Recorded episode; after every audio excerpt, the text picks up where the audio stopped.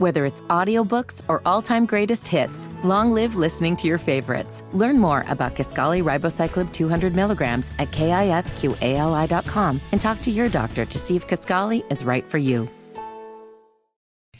Um, Mike Pence. Remember last week we had the story that he was going to get the subpoena by what's left of the January 6th investigation.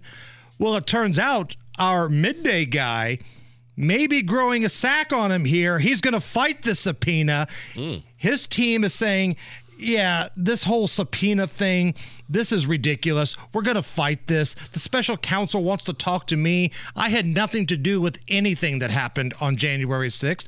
Hell, the people that went there view me as the bad guy. Right. They were going after him.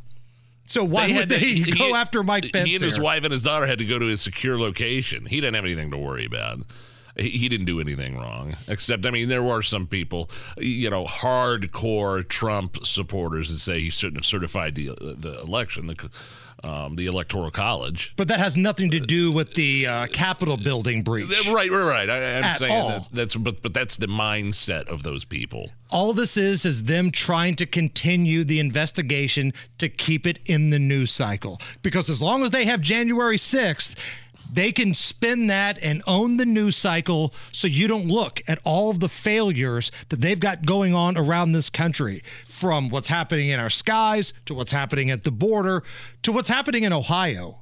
This toxic chemical explosion from this derailed train is a major story that the mainstream media is sweeping under the rug. Where are all these climate activists now? Where's Greta Thunberg? Where's Frankencarry? Where's Al Gore? Where are all these people who've been talking for years about this is what we've got to do to save our planet? Guess what? This is your chance. We've got poisoned water. We've got animals dying. We've got people coughing. This is your chance to be heroes here, but they're nowhere to be found. It doesn't right look now. like the controlled burn of this derailment in East Palestine worked. No. People are getting sick. And by the way, another derailment in Houston, Texas with hazardous materials we got to be keeping an eye on. Authorities have found traces of toxic chemicals in the Ohio River down by Cincinnati. Jeez, Cincinnati? We've all driven over that thing a million times before. Now, for the record, Cincinnati is 240 miles southwest of East Palestine, and they're getting traces of these toxins in the water there. Now, why is that important? Because the Ohio River supplies 10% of the United States drinking water. Over 30 million people are affected if this river is indeed tainted. Friend of our show and Ohio Senator J.D. Vance spoke about this last night. I think that the entire country, the media complex, the leaders of this country have decided to disregard the people of East Palestine. If you look at the way that this yeah. story has been covered, if it's been covered at all, it's about how, you know, there are there are poor people in East Palestine who have been victimized by this disaster.